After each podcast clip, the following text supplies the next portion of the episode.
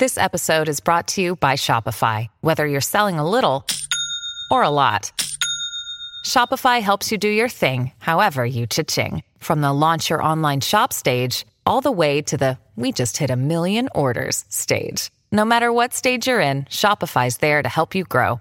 Sign up for a $1 per month trial period at shopify.com slash special offer, all lowercase. That's shopify.com slash special offer.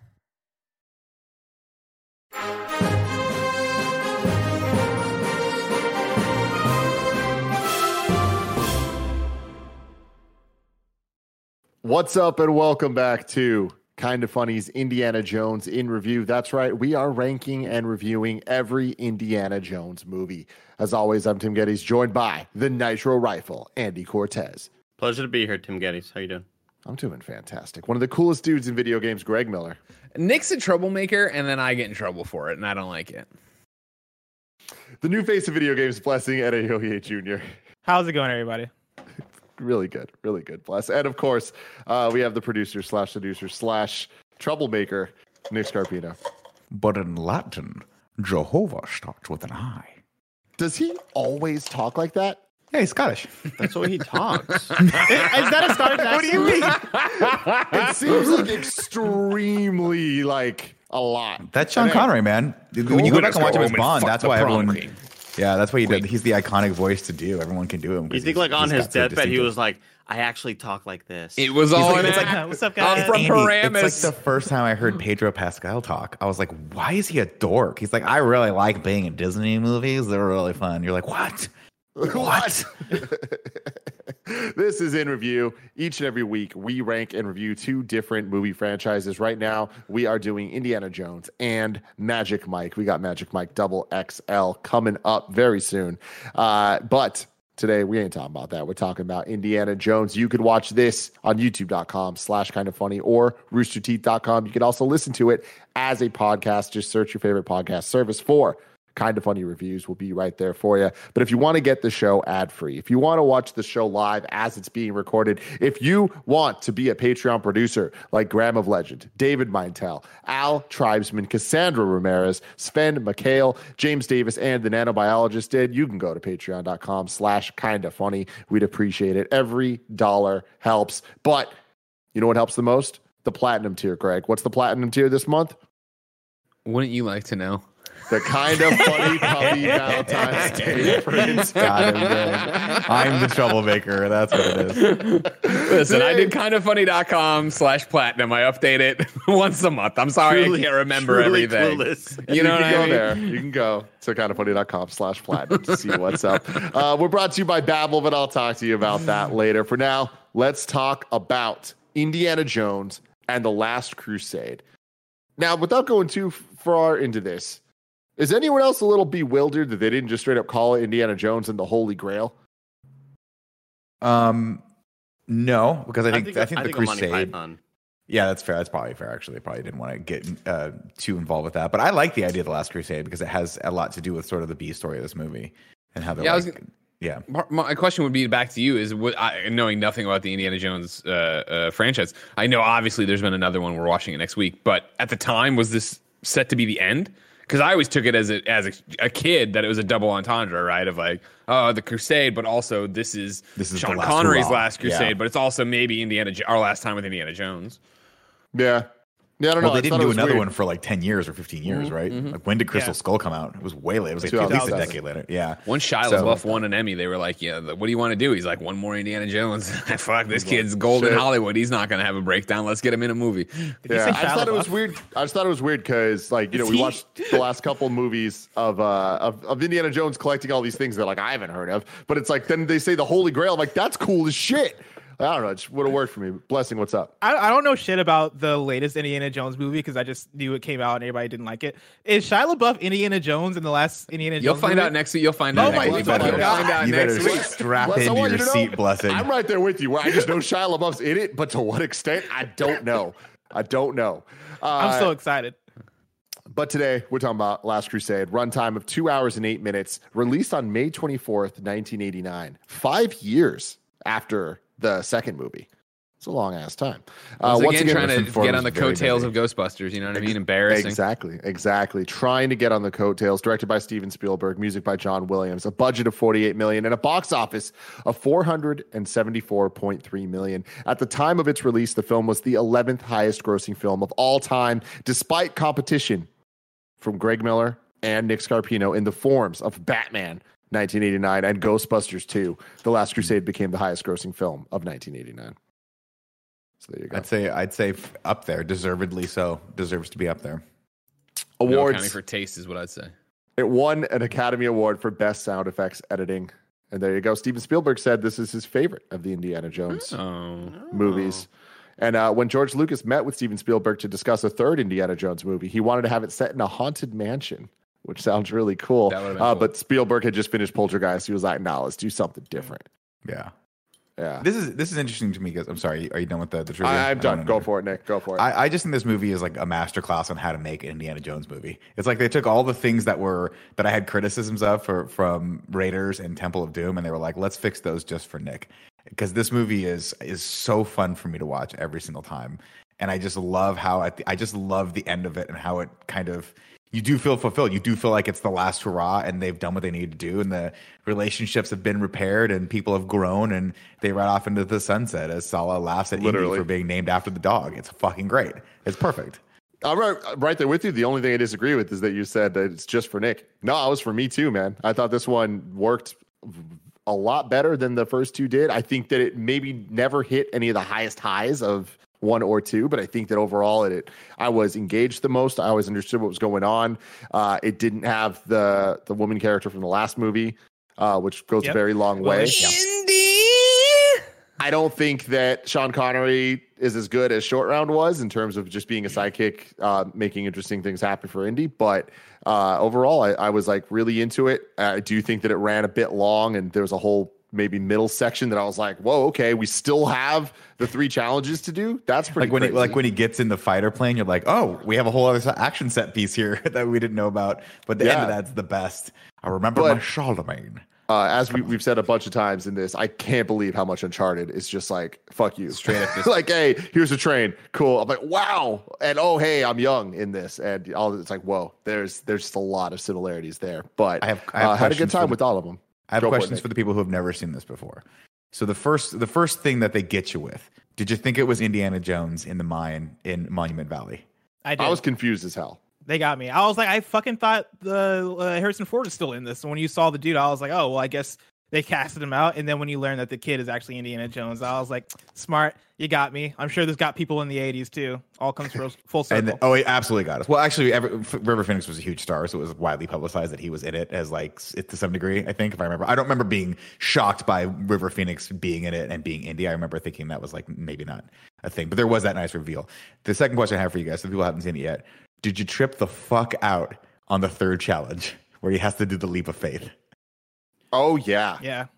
I- That used to. it- I, that's my favorite scene in any Spielberg movie, right there. I fucking love that effect. It's so well done. Where like the camera motion controls over to the right, and you see it, and then it goes back, and it's like perfectly painted. So you have to be standing right at the perfect cement, like isotopic, symmetrical three and quarter point view. It doesn't matter. It's fucking great. It's the most unbelievable thing about the movie, but it's still cool. Oh, It's yeah. really dumb. Like the lighting has to be perfect.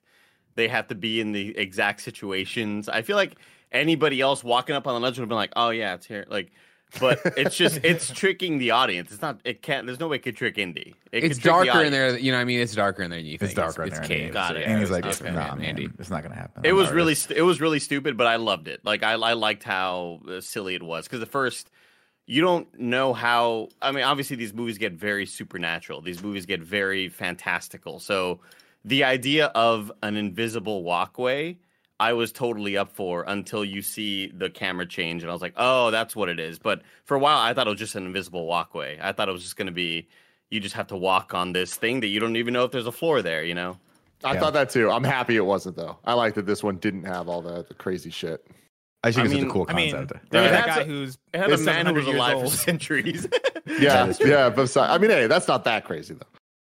I mean, then the other guy drank it and then fucking aged I'm a fucking million around. I'm years. fucking into Well, but that's what I like about this one, right? Is that like it's it, I, so I'll, I'll disagree with you a little bit on this one, Tim, because I don't think that um, Sean Connery's character is the sidekick, I think he actually is in place of the love interest. I think the B story is about them not having a relationship. And I think this is really the only indie movie that has Well, you that think they're strong. fucking? yeah, they're definitely they're definitely having sex. Weird. There's definitely a. a They're like, well, if you had sex with that girl and I had sex with that girl, we've basically had sex. We Yeah. should just seal this deal. I meant more sidekick in the sense of like having who is Having him he around on the adventure yeah. with that he's like talking with, which in the first movie was Marion, and the Yeah. second movie was Short Round, and the third movie is Sean Connery. But what I like about this is I like that there is actual character development there, and they gave his character after three movies. It's very difficult to have a compelling character arc for Indiana Jones, who really didn't have that much to begin with. But what I love about this, I love the scene where they come out of it, and he asks his dad what he found, and his dad looks at his son for the first time and goes, "Illumination," and it's because that B story was so strong, and and like the constant little like jabs at each other. Where every single time Indy does anything amazing, he looks at his dad, and his dad's like checking his fucking fingernails and all that stuff, just being complete a complete disappointment, and then having that come full circle. I thought that was the strongest aspect of this, and I really think that Harrison Ford and and um, Sean Connery just had unbelievable chemistry in this. Like either they either hated each other or they loved each other, and I don't know which one's better. but man, they I just every time they're on screen, I'm just like it's that they nail the familial relationship of just how much your the person in your family can get under your skin with just the littlest fucking thing, you know? Uh, Sean Connery was Steven Spielberg's first choice to play Indiana Jones. He specifically wanted him because he says, "quote James Bond is the father of Indiana Jones," and that's, That's cool awesome. as That's shit. cool. That's, That's cool. cool. Shout out to River Phoenix's uh, Harrison Ford impersonation. Really good. It belongs in a museum.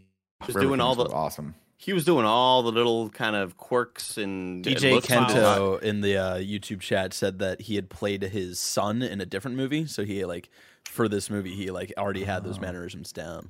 That's cool. Interesting. Yeah, I, mean, I Har- thought he- Harrison Ford asked for him specifically. I thought he did a great job. And those those the that sort of fake out moment. Initially, you see the hat, you think that's Indy, and then he looks up and it's like, wow, why does this guy look exactly like Indy? Like, what are they doing?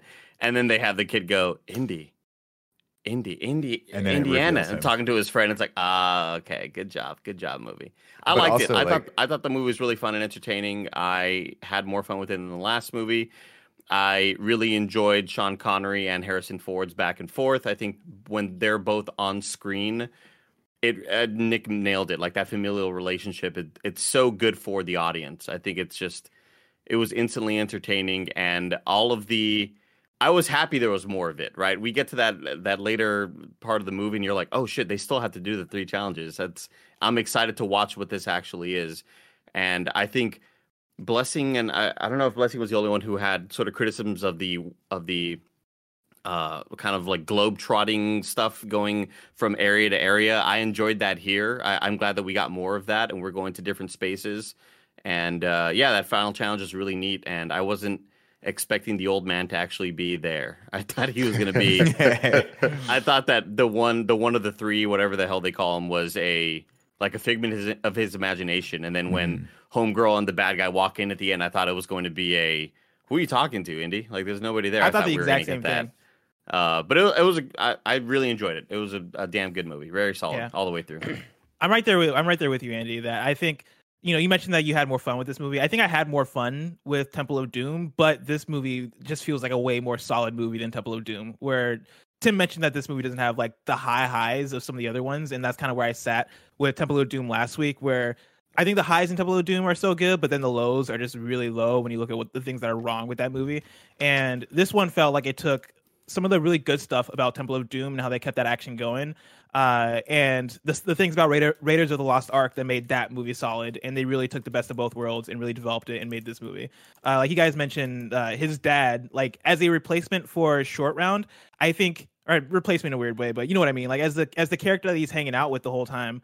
One of our complaints, I know, I think, kind of both me and Tim in the first movie was that uh, Indiana doesn't feel as fleshed out of a character, and he didn't really have much going for him. Whereas in this movie, Pier, uh, not Pierce Brosnan, Sean Connery. I keep I keep wanting to call him Pierce Brosnan because I just know him as James You Bond. call That's Pierce our Brosnan bond. now on. It's okay. yeah, Pierce Brosnan. Uh, Sean Connery does such a good job of creating so much character for Indiana Jones and giving us uh, giving Harrison Ford stuff to work off of and giving him backstory and reasons for us to care about him as the audience. Uh, and I thought that stuff was just so well done. It very much it is very much obvious that this is this is very much a response to whatever the reaction to Temple of Doom was because Straight up. thi- this movie is so Raiders of the Lost Ark in so many ways, and it kind of feels like watching Star Wars Episode Seven and being like, "Oh yeah, this feels a lot like A New Hope." Mm-hmm, Um, But even even with that, I still think they did a good job and rocked it, and I was very into the movie. Um, I would have wanted to see what that haunted house movie looked like though, because I want for a movie that is so much trying to be Raiders of the Lost Ark. I wonder if that would have been more Temple of Doom, and I'm kind of curious about that. But overall, really enjoyed this movie. Had a really good time. Greg Miller, what do you think? I mean, it's a, it's a hodgepodge of everything everybody else has said. Uh, great movie, uh, obviously. What I find though is, and this is something interesting we've stumbled upon here with Indiana Jones in review for a series I've watched as a kid, but then never doubled back to as an adult, and as a kid didn't have an attachment to. You know, really, I never really idolized it or you know grew up thinking about it and loving Indiana Jones. I find myself having such a hard time with both this one and uh, Temple of Doom to shake what I thought as a kid, if that makes sense. And so, yes, this is a great movie. Obviously, I'm not taking any shots at it that way, but there's something about it to me that feels old. And I, I've been since I finished watching, I've been trying to put that into words and, and struggling with it. Where, and I know, stay with me for two seconds part of it is I feel like Temple of Doom was more whimsical and fantastical. And yes, I know this movie ends with us talking to a 700 year old man who's been living in a cave, not taking that away. But there's, I don't know if it's the colors or and how vibrant and how weird it, the world was that we were thrown into with Temple of Doom.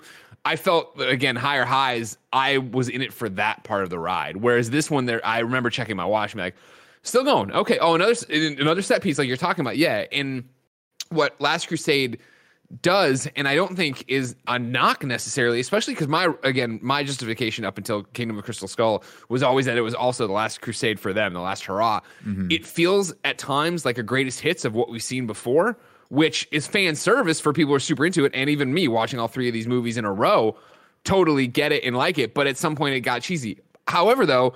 It's also the fact of I'm 37 years old right now, and how much Indiana Jones is uh, can, is in the pop culture and the zeitgeist all the time. Where when he throws the Nazi out the window, I was like, all right, is he going to turn around and say no ticket in German this time? And he goes, no ticket. And I was like, huh. And I was like, wait, is that the first time he said no ticket? Because I, Yeah. fe- I, I had to Google it and be like, ah, shit, that's the first. I thought this was a throwback already to something else because obviously I've seen it done so many times, let alone Dogma. And I know it from the Kevin Smith reference more than I know it from Indiana Jones. And it's like, it's this weird hodgepodge of everything people have said my own preconceived notions of it and everything else. And uh, yeah, for me, I like the highs, the color, the foreign world we were tossed into, not literally and in the racist sense that it was, you know what I mean? But the more uh, crazy landscape of Temple of Doom uh, in short round more than I liked this one. Although I appreciate this, and again, it's a joy to see Harrison Ford and Sean Connery on see, see, on screen together. Yeah, One thing that surprised me now that we're done with the three classic of these movies and having not seen them before is they are so good, but they just kind of lack a level of excitement because, you know, we're like what everything you just said, Greg. It's like we've seen so many of these things in pop culture before. We've seen this type of movie done so many times. I can't even imagine watching this in the 80s. Like, I Oh, can't imagine. It, Oh, yeah. this it seems so next level and so much the action alone and the set pieces are so fucking crazy nowadays it's just kind of like oh this is what a movie looks like and like you got to give credit to them for like wow you guys really redefined what a movie not only can be but just is like baseline. And so that's been kind of weird for me watching these where i'm kind of just like oh wow this is it's a little slow or like that wasn't mm-hmm. that creative or that wasn't that clever of a uh, a, a task for them to do or whatever but it's Dude, just when because I, I having not, I don't think I've ever sat down as a kid or as an adult or whatever. I don't, I don't think I've ever sat down and watched this movie uncut like on a VHS. It would have always been on CBS or something as a kid. And so like I remember really p- parts of this vividly, other parts not so much. And like when they get to Venice and they go to the church that's been t- turned into a library. And he's like, literally, like, you want to talk about, like, oh, fuck, Uncharted, of like, this one says up. seven, this one says three, where's the X? And then he goes up like a flight and a half of stairs. He's like, ah, there's the X. Like, you didn't fucking see that from the ground? Like, what a cheesy. Yeah, but that was all, I'm I mean, that was always obviously a joke for the earlier line when he's in class and he's like X. Sure, never, I'm just saying. I think there was cr- more creative ways to do it, but yes, yes, Sure, I but- understand that it was a call or a call back to the joke. I mean, yeah, obviously, like Raiders of the Lost Ark is was we got to get the thing to get to the thing to get to the thing to get to the Yeah. thing, right? And that's more of what this movie is. And that's probably why for it, it it might feel slow for some people. But what the thing that I really appreciate about it is like this is Spielberg at almost probably his best. Um, I've seen that beginning of this movie pr- at least 20 times in my life. And that train sequence is still super fun for me.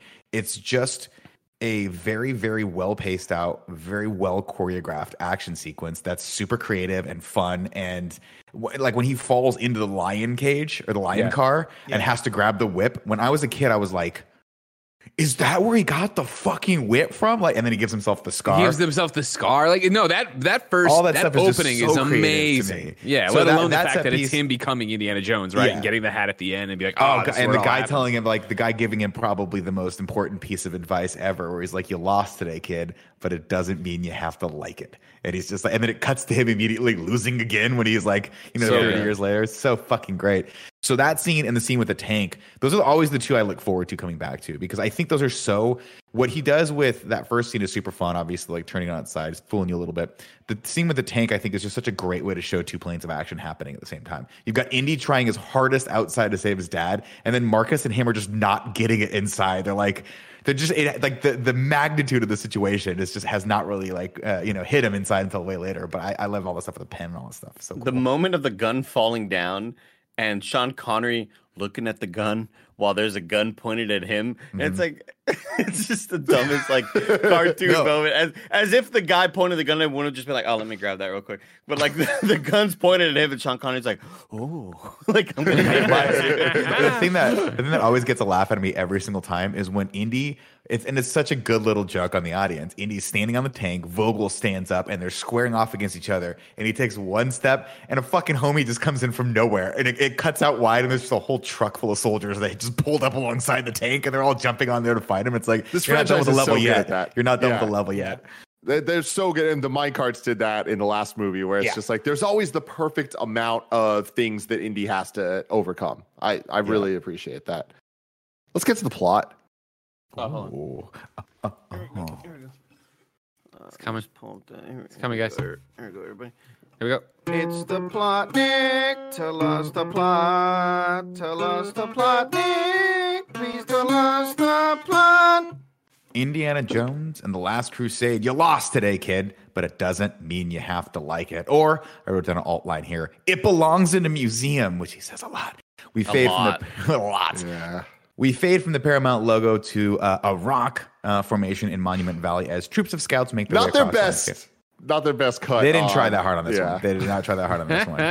Uh, they dismount and Herman falls on his ass. Uh, he and another scout that we don't know who it is yet uh, head to a nearby cave and spot an illegal dig. Uh, the man leading the dead looks a lot like Indy from behind, but when he turns around, it's someone else.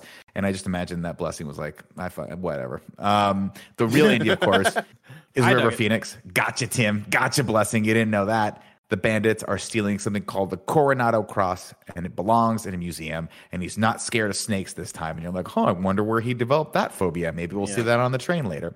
Uh, he sends Herman back to get the sheriff and sneaks down to steal the cross. Uh, he sna- uh, he snaps a log on the way up, and bandits take off after him. They chase him, of course, to the train to catch up. Uh, as they catch up to him, in the reptile cage, uh, he falls in with giant bins of snakes and shit, uh, and then falls into one of the snakes. They look all like garden snakes. I'm like, come on, bro, you wouldn't be that scared about him. But this apparently is why he hates snakes. So we've And explained in- that away. And they're just in every crevice possible. Everything. These He's still are finding those just snakes. everywhere. Yeah, to this day. Um, I, I was gonna say that we get a lot of obvious, you know, nods to what makes him indie, but I was waiting for him to meet a girl on that train in Bangor. Like I was meet like, oh, this is where he becomes a womanizer guy. This is where at he learns he can't be resisted. Yeah. the, the, the soloization of Indiana Jones. yeah. Um, of course, we get a fun scene with Rhino here. The spikes almost go through his crotch. Uh, let's see. I thought it was the Um, cobra that really scared him. Well, the one, the water moccasin that one. Yeah, the one that that like pops up stands up, the really legs. fake, the really fake one. looking Yeah, one. that really fake looking one. That definitely feel like- scared the shit. I of think me. that was like the one that that made him go, "Oh, Up, poisonous snakes." don't like snakes. Yeah. Um, uh, this again is I- I, I put this in here as like a cool point of uh, choreography. He has that one thing moment where he looks over and he grabs onto a little swingy thing, swings, knocks a dude off, and as he lands, the camera like pans up and he's standing right in front of Fedora guy, and the guy's like, "Come Yeah. on, kid, what the fuck are we doing here?" Of course, then he he runs into the uh, lion's car, grabs the whip, defends himself, but the first strike lands over his chin, and he's like, "What's going on here?" But this whip and, and I just feel like we're simpatico. This is how it's supposed to Um, be. Exactly. Uh, goes up. Gets uh, gets stuck for a second uh, when Fedora guy's there, and then one of the snakes magically comes out of his thing and saves him. Uh, and then he goes downstairs and uses a magic box to escape the car. And again, I love how this is shot because as he, it's like one fluid motion where they look and he's not. They open the thing and it just collapses. And he's not there anymore. And as they run out, they open and it it rack zooms over to Indy as he's fucking running his ass. How? I don't know how he jumps. I mean, it's magic, Andy. It's magic. That's crazy. I mean, that's got to be that's got to be some artifact that they found in some ancient civilization too. Like How this he is the got first. the- well, it's more the fact that yeah, the magic box has uh, you know the breakaway trap door or whatever. but like, so they're doing them, they're doing the magic on the train, like they're walking Yeah, people just- in, like that's where it is. Open up the side of the train, pull up. There you go. yeah, like he must have gone show. through the bottom of the train, but like, wow, he he escaped really safely. to of the train. Uh, of course, Indy heads home to the Joneses' residence where his father is there counting and studying uh, his manuscripts about the Holy Grail. We see some of the stained glass windows and stuff like that that we're going to see later. Herman shows back up with the sheriff, who is firmly on the side of Fedora, which is the name of the character, and his men. Uh, they come in and they steal the cross from Indy and then uh, give it to their boss outside, also named after a hat. Tim, can you guess what this guy's name is? Panama hat. That's what his name is. 'cause he wears a Panama hat. He's super into Van Halen also. Uh, they all they're all super excited about that, except for Fedora, who uh, who sees Indy forlorn and look, turns to him and offers some words of encouragement. Like I said, you lost today, kid, but it doesn't mean you have to like it. Then he puts his hat on him and dips his head, and as his head comes back up, Cool we get cut. a match cut, So and it's good. Harrison Ford. It is the late 30s now, and he's on a boat and he's getting his ass beat in once more by Panama Hat. It was like, we meet again, Dr. Jones. Once again, I am taking something from you. Um, and it's the Coronado Cross, and he's like, And he's like, "Let me museum." He's guess. like, "Uh, Panama hat. Did you drink from the fucking cup of the Holy Grail already? Because you look, you haven't aged a day. You look fantastic. I also have you. that. Yes, I have it. Um, all hell breaks loose. Uh, Indy breaks out, grabs the cross, jumps overboard just as a thing slaps into some dynamite. For some reason, they're keeping explosives on the deck, and it just blows up the entire ship. Uh, we get a nice, cool uh, shot as he's floating and he's trying to figure out what's going on. We see Panama's hat float by him with a giant hole in it, uh, and uh, to in- indicate that he is dead. Um, we're back in I class, water. and Indy. Nick, Oh, how do you get out? How do you get out of that water? There's a big old storm going on. There's a whole. Man, there's he's a big Indiana storm Jones, man. Someone found him. They're like, we Got know a where floaty. Yeah. Oh, that's right. He did have Yeah. a little floaty, Greg. Those things save everyone. Yeah, So who's coming? Get a pool noodle. to get him? How did he get out of the freaking magic box? Tim and Greg, it's magic. I don't know. I don't. It's if it's not sorry, written on the sorry, page, Nick. Greg. I don't have the answer alright. for it. Okay, we gotta me- understand that Not maybe written on the page. Last time we did one of the, the first time we ever did it, you're over there talking about Steven Spielberg seeing penises and making E- ET a thing, and you're going to tell me that was written on the page for you? I thought you. Sometimes you just you see between the lines. It's a space within spaces, between Sure. spaces, Greg. The space No, between no spaces. future spoilers. No future spoilers. uh, back in class, Indy is telling his kids what it really takes to be an archaeologist. He's like, listen, most of that stuff, 90% archaeology, Tim, is done in the library. We You're don't lying. follow maps to bury treasure, and X never, ever marks the spots. Uh, of course, Marcus comes in and Indy gives him the cross, and, and Marcus is like, this is great. Well, this is going to have a great place in our Spanish Spanish heritage portion of the museum. And he's like, cool. And then um, he goes to his office where it's just a madhouse because he hasn't done office hours. Apparently, I all love year. this part. This is a great bit because it has been for two movies. Like, you're a fucking teacher? Like, when? How are you doing? Like, yeah, to get there and have it be everyone dra- desperately needs them. The secretary's over his shit. These term, term papers still need to be graded. and and we need and what everybody needs to do if you haven't watched the movie yet or you just maybe you're just here watching this video because you like hearing us talk about movies go watch that part of the movie and there's this woman behind indy giving him the weirdest look it's like dude you should like this woman does not know what she's doing in this scene. She just like she's doing this thing, Greg. You got to look back at it. Just rewind Is she like the, the, is she like the guy in the Sam Raimi Spider Man? Remember, or was she like when we made it's, fun of her? it's one of those, but like it, she's not Spider-Man doing 2. anything like overly silly. She's just sticking out like a sore thumb because everybody else in the scene is frantic and uh, Doctor Jones, Doctor, Jones, and and she's she's just like doing this thing. It's it's really really bad. oh, really dude, dumb. I'm I'm looking Oh at it my right now. She's just staring. She's like staring into the distance. and Oh it goes God. on, and it goes on, Greg, and I'm it goes watching. on. Can can you send it to uh to assets? Uh, just a screenshot. I wanted uh, whatever Bless is looking at. Oh, I mean, I'm watching on Amazon Prime. Yeah, I I'm on Amazon Prime. I don't know how that works. I can, I can Yeah, screenshot I- I this. I can let me get this good shot of her though.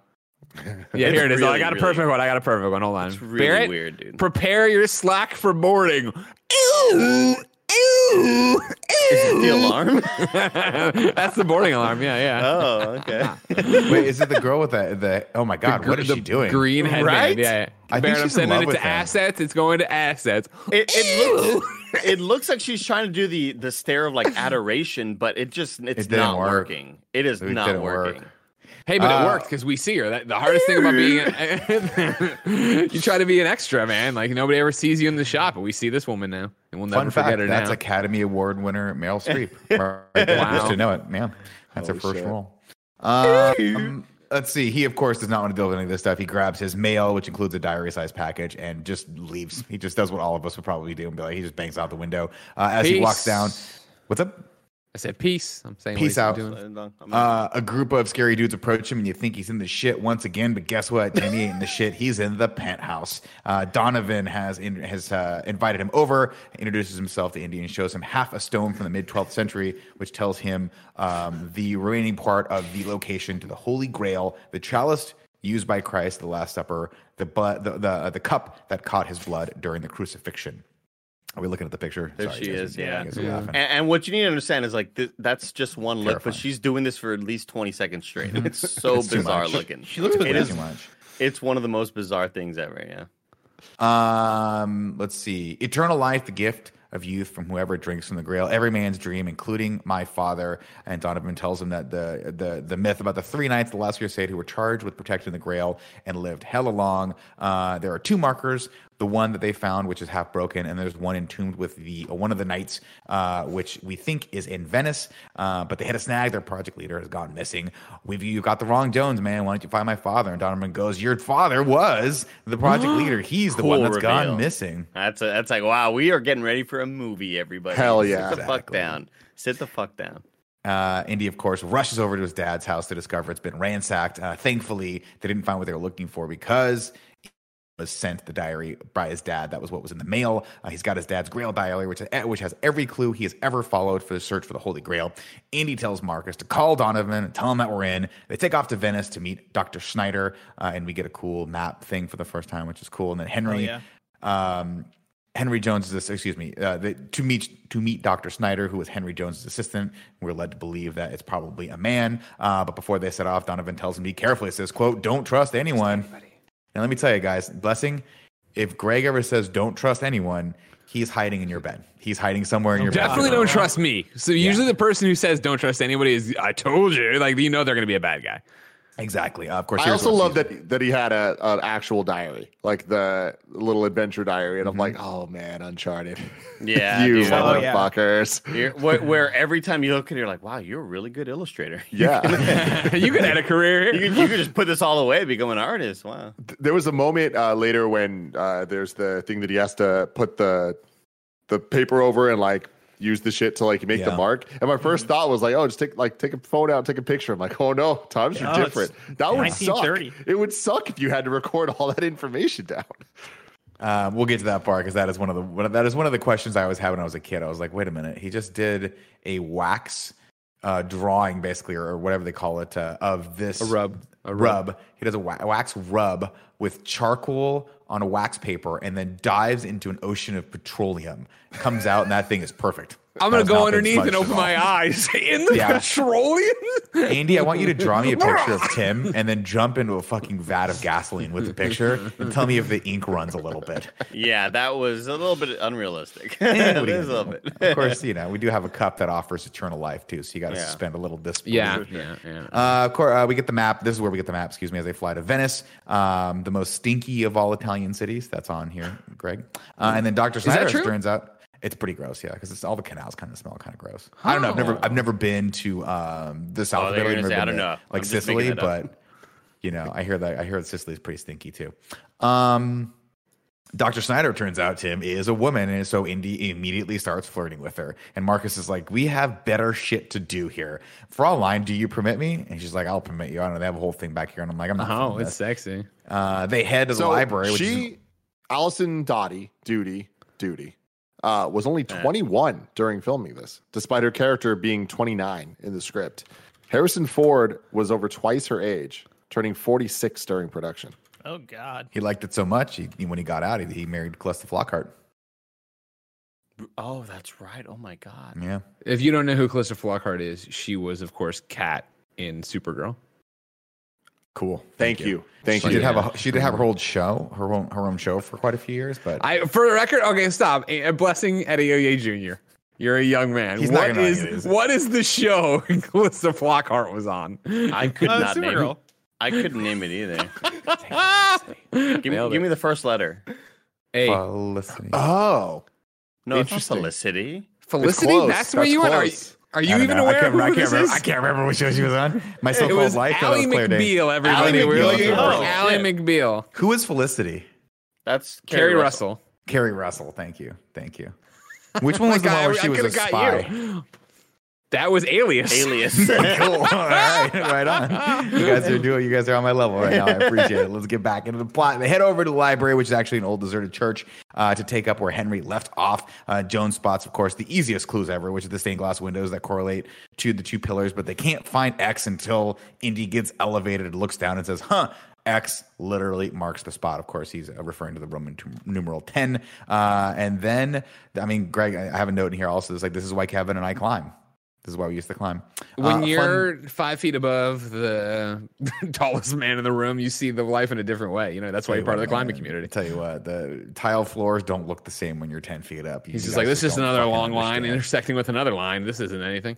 If you can't see it when it's right in front of your face. Mm-hmm. Uh, let's. We have a fun scene here, which I always thought was hilarious, where he's like breaking through the floor as the librarian stomp, stamping books, and he's like, "What the fuck is happening?" Uh, Indy and Ilsa hop down to the tomb below. Uh, meanwhile, uh, we get a new character reveal here. Ka- uh, Chasm, I think is how he pronounces his name, and his men sneak up on Marcus and knock him out. Uh, Ilsa spots a painting on the wall that looked oddly familiar, and she says, "What is that?" And Indy goes, "The Ark of the Covenant." And she goes, "Are you sure?" And he goes. Pretty sure. Pretty sure. we get a little flare, little flare of the Raiders music in the Really background. quick, I think cool. this is Joey in our chat saying that's neither one of those actresses. Alias was Jennifer Gardner. Yeah, we we know. Yeah, that we wasn't went the point. That wasn't what uh, Joey. If you want to be in the fucking room, you can be in the fucking room. But he wasn't saying what she was in. This is mm. just how Nick's mm. brain works. Yeah. he had the wrong show, so then we had to mm-hmm. dial it back to where we were. But then he's just asking other questions. what Yeah, about Dark just Angel? That was Jessica Alba. Jessica Great show. Alba. she What about- married what her. If about you remember the guy from it, if the guy who was like the the uh, Cash. anonymous dude, yeah, Cash yeah. Warren. No, he was him. not on Dark Angel. I don't think he was on Dark Angel. You remember like regular, just His Angel? name is Cash. Angel, Angel. It is cool. One of the reasons I liked Oni so much on PS2 is because I was like, I'm just going to pretend this is a Dark Angel game. You did not like Oni. smart. I don't I, believe you. I was Dude, I al- desperate I for also liked games on Oni. PS2. Yeah, I liked Oni. I played. I played Oni on my uncle's Mac. Oh, weird. Hell yeah. Oh, weird Wow. time. Bunch. Um, Yeah. Yep. Bungie Nick, give me, Rockstar. gi- Nick, give me your pitch for what the game Oni is all about. Oh, Oni's great. Of course, Oni was short for Oni Saka Onicycle. Tigers, and those are one of the best shoot ever come out of Japan. So, of course, I imagine it's just a business game. You're trying to get out there, you're trying to get your brand out there, make trying to compete with giants like like Nike and Adidas and all those things. And in the end, you just get uh, you build a company off, you sell it off. Exactly, nailed it. Sorry, back That's to your how recap. everybody else has Adidas. Uh, but- Adidas. I like it. Yeah. Mm-hmm. You have, you have to Um, watch that shoe documentary. Good dog. Well, you should read Shoe Dogs. Really good too. Uh, Ilsa spots, yeah, and he breaks the wall and finds a well of petroleum, and he fashions. I mean, again, Greg, if you were standing in a well of gasoline, would your first instinct be to fashion a torch? Dude, he gets so close when he's like when he's finally like, climbing the wall, climb it, just climb in it. Like he gets on my hand, that fire is really close to the What, Uh, not only like, that, even but- asking her for the lighter, I would have been like really scared about that. I'm like, no, bro. Your whole body's covered in it. man. It's crazy. Um, let's see. He fashions the torch, and of course, when he does, uh, he looks down and discovers a ridiculous amount of rats. Dude, Dude, I I say these it's still movies, better than the man. bugs. Still better I- than the bugs. I love that No they keep going with way. it. Like, yeah, me too. I love it. It's just like, all right, what's the creepiest thing we could put? I'm just impressed with how many rats there were, the creative uses of the rats, and how long the rats were in this scene. It's not like there was just one room with rats. Like, the rats followed them for like this entire little section here. 2,000 rats were bred for the production. They had to be bred specially, as ordinary rats would have been riddled with disease. oh, So what did they do with them Oh. afterward? Just let them loose in New Oh, York? you leave, yeah, let them go. Yeah, No, back that in was- Hollywood. That was them burning up alive. That was actually them oh. burning. Dude, up that was alive. I was watching that. Yeah, when it, they have all the rat noises and all these rubber rats as the fire engulfs. them. Yeah. Like fucking mean, I- burning real rats was in a the eighties. I feel like we need to have a podcast within a podcast right now to rank the snakes, the bugs, and the rats. Oh wow! So Andy, Which Andy, can is you give me this? Yeah. What grosses you out? Is it a snake? Is it a rat? Or is it a bug? Perfect. What's up, everybody? Welcome to Is It a Snake? Is it a rat? Or is it a bug? Your podcast within a podcast. We're going to rank the disgusting things in all three of the movies so far. Will there be a fourth one, Tim, in Kingdom of the Crystal Skull? Who knows? Uh, kicking it off, I'm going to say this. Here's my list. We, we don't have to go hard on this one. I think the bugs are number one, rats number two, snakes number three. Here's my thing. I agree that would be my initial knee jerk reaction, but are we talking about the threat level presented? Because all the bugs were chill bugs. But the rats, centipede even could- like there's rats fucking on top of her at one point, Miss Doody or whatever. Like she, like they're in her hair and stuff, and there's and Harrison Ford, you know, accidentally grazes one. Like these motherfuckers will bite. I don't care how they might not have diseases, but they still have rat tendencies. Blessing, I've tried to breed things. tendency? I've tried to that breed things in captivity to see if I can change how they are. You can't change the nature of an animal, all right? So you come in, you squish a rat, that rat's gonna I be don't like, know hey, that's true. listen, I don't think that's true at all. I, don't have a disease. I'm still gonna bite you though, all right? And they're dogs, hair. right? Dogs take We- from wolves. But we know that rats, like when they're in heat, they'll do fucking anything. They'll even like shoot through someone's stomach. We've seen it before. We have You seen know, it. rats, rats, rats are number one Fast for me, man. Forget everything you makes know. a good point though. That snakes are fucking dangerous. If we're, if we're talking about threat level, those snakes look like they'd fuck Indiana up. They were gardener snakes, I mean, except for the cobra that was behind the glass. There was a yeah, look, there was a there. cobra That's behind the that looked like glass. What are we? Are we talking as? Are we talking as Indiana Jones? Or are we talking? We're prop people here on I'm set. just talking, um, here, let me, I'll stop. I'm talking Greg Miller. You're the next Indiana Jones. Sure. But. Okay, but and they're like rank your rank your you, your we need you to do one of the three scenes. You have to either be covered Sure. in snakes, sure. near rats tangentially, because there's only a couple on them, or, or actually, I, sh- I guess we should say the fucking tarantulas are in there too, because there was a fourth tarantulas. Which Yeah, fuck that. yeah. We'll just lump those into the insect. I know they're not in- insects, but we'll just Ba- lump them into the insects. First off, Mr. Spielberg, I want to thank you for bringing me in to be the new Indiana Jones. This is We were going to cast you in. Ghostbusters, but you're just you don't you didn't cut it. You didn't make. The I understand. Yeah, I'm not a big happy to be enough. here. I'm glad we're taking Indiana Jones in a Paul Blart direction. I'm happy to be the man who's Indiana taking you Jones there. Mall Cop. Anyways, on what you just described, I'd be like, put me in the tub of snakes. Those snakes are chill. me They're not trying to fuck with anybody. The bugs gross me out. Period. But I and I was almost ready to do it, and then you mentioned the tarantulas. I'm like, no, thank you. I do not want those tarantulas on me. They're too. Mm. They're No, bridged but- too far. But we're Stick not bug, just no big deal. we're not just talking about the like eh, Nick. Are you talking about your Indiana Jones? You're playing Indiana Jones in this movie, or you are Indiana Jones and you have to get the treasure. And there are three ways to get to the treasure. You can go through the room of rats, the room of the bugs and spiders, or the room of snakes. Oh, man. I'm going. Andy, you're doing a through- great job hosting this podcast. That's with the great, podcast. man. You should host I'm this going- podcast. I'm going Ain't through the room of the bugs and spiders. Oh, you're crazy. Me You're too. fucking out of your mind. For what you just said, I'm I'm really Indiana Jones, right? And I I have to do this. Yeah, I'm going. I, the door opens and there's a bug room. I am fucking high stepping through like Deion Yeah. Sanders all my way. Yeah. Pow, Yeah. pow, just fuck. You know what Yeah. I mean? Let's fucking go. You You're know running with I the football. you, you can't get me if you're fucking dead. yeah. I, I do want to make it really clear that you know something we do often on kind of funny is we'll present a hypothetical and then we spend the next 10 minutes breaking down the like rules of it. the rules of it all but like i think one of the most bizarre takes we've ever had is Greg Miller's response to this being like, "Oh, the Cobra's fine because there was glass up." Because in the making of the fucking movie, so Yeah. it's like in his mind, it was even an option that, that Nick was presenting this as if you're an actor and you kind of have to deal with the situation. You have Yeah. to be in rooms with said creatures. Yeah. yeah. Listen, man, I don't know. I just want to know where Nick's head's at. All right. It's true. We have to. You don't know until you No, define it, Tim. Well, And even Andy then, you did it don't know. perfect. Andy did it perfect. He's Look- like, "You are Indiana Jones. There's a treasure. You got to go through a room one of these three. What you going?" I th- I think Nick was presenting it the way I was presenting it, but then Greg went immediately to, yeah, we are Paul Blarting the Indiana Jones franchise, and that's where it went off the rails. Oh my god.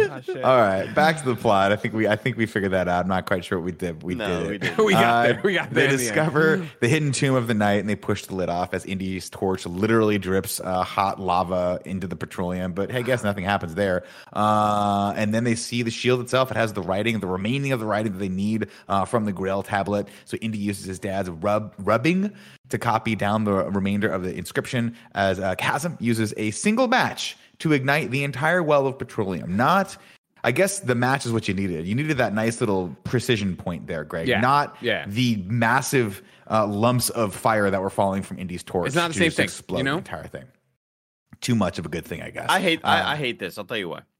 I'll tell you Tell why I me don't why. like this. Don't tell me why. I don't like I'll tell you why. that Chasm and and crew knew that Indy and Homegirl escaped that quickly.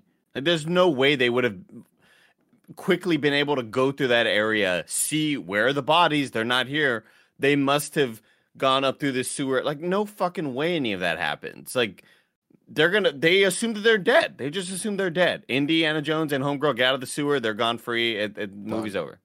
Fair enough. I loved the sewer shot though. It was great. Oh, it's cool. where shit. they Yeah, when yeah. they come out of the actual sewer Yeah. right in the street. I think that's amazing too. I thought that was a great shot. Uh, of course, that leads to the boat race, and we get another fucking Steven Spielberg again. Like I'm gonna fucking kill them all with a propeller. You can't stop me. There's no fucking airplanes in this, Steve. I'm gonna fucking Dude. get a boat propeller out of the water and fucking chop all the fucking heads off. Yo, Where- have you ever seen a boat with a fucking that shit. propeller that far out? It was awesome. Yeah, This, this is one of the the many moments of this franchise kind of like building on things that it done in the past. And it's like when you see the propeller, it's like, oh yeah, this is this is the bigger, badder version of what we saw before. I love that, and I also love how many chase sequences are in this movie.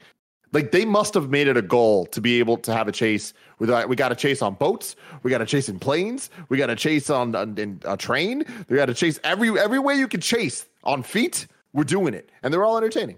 Good for I them. love the dude cr- trying to call Indiana on the bluff of like, hey, I if I that. die, you die here, and like that's the third time in, this, in these movies that that's happened. Mm-hmm. And for real, like Indiana, will, Indiana seemed like he was about to go all the way until the last moment. He was like, okay, no, I'm not in this. I What's- can't do this. Ah, but what's the final line he says? Because he's like, He says, He's "My like, soul I, yeah, I'm, prepared. I'm prepared to like lose my soul or something. Yeah. yeah, have you? My soul's like, oh, that's expressed or so whatever. He's like, yeah, he's like, if we don't, he's like, if you, if if you don't tell me I'm gonna kill him, he goes, you're gonna kill us both. He goes, well, I'll kill us both. Then he goes, my soul is prepared. How's yours? yeah. Yeah. And he's That's like, fucking fuck, I ain't prepared to That's die. such a fucking baller ass line. That's the coolest thing anybody's ever said in this whole franchise. I would have preferred if pretty he said, "Your soul is mine." I would have preferred him to say that shit. Oh, cool. Mortal Kombat trailer looks real good. Seen- Oh, yeah. Gotta watch it still. Gotta watch it still. Uh, of course, Frozen Chasm blood. and his men are part of something called the Brotherhood of the Cruciform Sword. Blessing. Sure. Write that love down. And they've been protecting the grail for a thousand years. Why do you seek the cup of Christ? He asks Indy. Is it for his glory or yours? And then Indy lets him I go. don't know. And Chasm's What like, hey, you let me go. So uh, I'll tell you where your father is being hidden in a castle on the border of Austria and Germany. Um, Marcus and Indy decipher the remaining text on the tablet and figure out the key to finding the Grail, which is the starting point. Alexandretta. Remember that name because that is the name that gives Harris or, uh, uh, Sean Connery an orgasm every time you say it.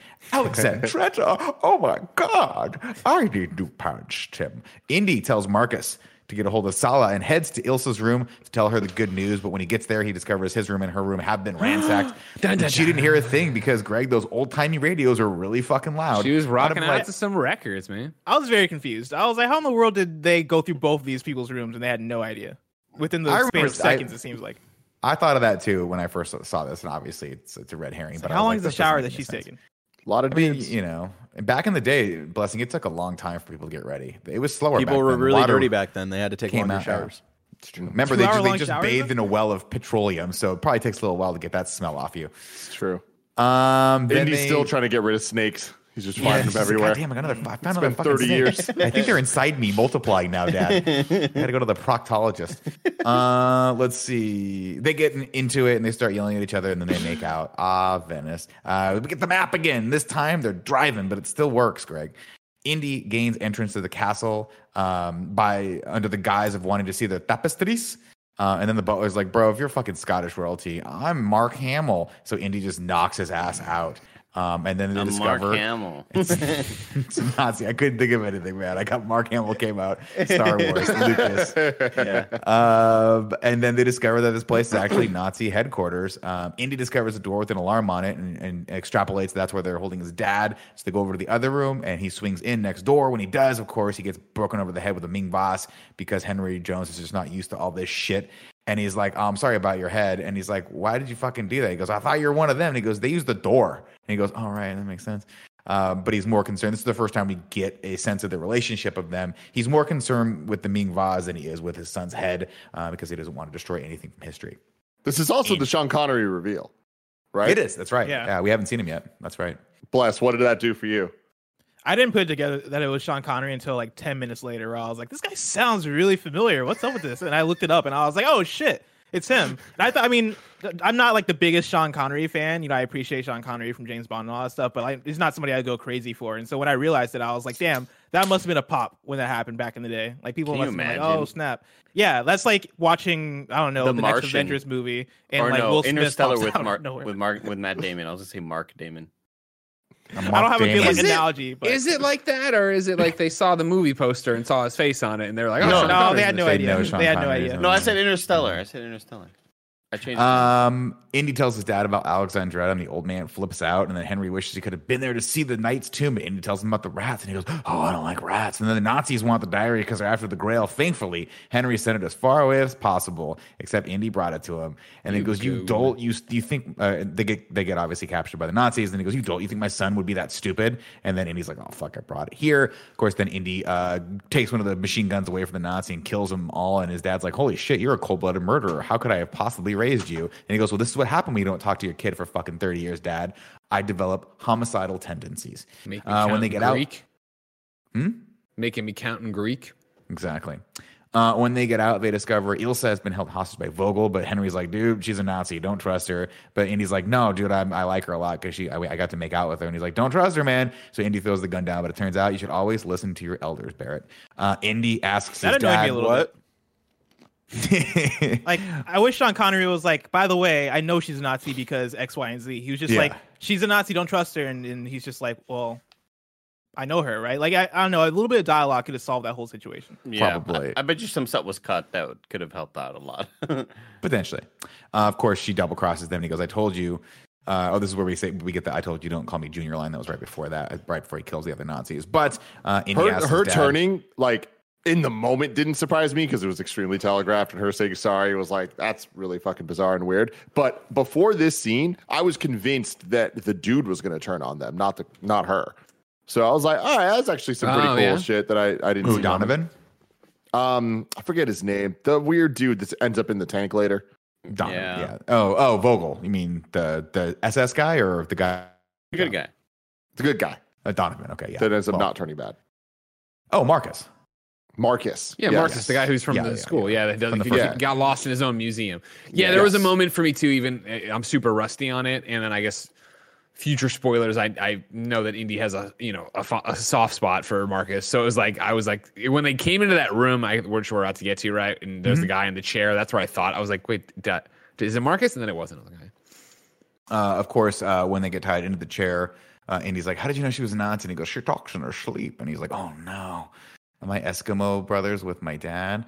Uh, that was very out- fucking weird It was weird. It was a weird call. I always thought that was a little strange. That I was like, that would be kind of an interesting thing that I would never, ever, ever fucking talk about with my dad. I would just. This is the it end of the '80s, man. You know It's what Sean I mean? It was wild. This woman was clearly just another hole for them. They have no emotions at all tied to it. She is strictly there for sex, and it's like, no, neither of them care. That's weird, but okay. but but I also, the it twist also, I do like the fact, and I know this is you know the meta for the uh, uh, uh, uh, viewer, but of like him being James Bond, him being Indiana Jones, and being womanizers, both is kind of their shtick, right? And like the fact that they, the Indiana Jones movies have churned through women throughout. This is an interesting. It's very weird and almost uncomfortable, but then it also is like, oh, that's a weird nod to, of course, Sean Connery. If, even if he was just Sean Connery on this adventure or whatever, if he was Doctor Jones on this adventure, would still have this kind of love affair.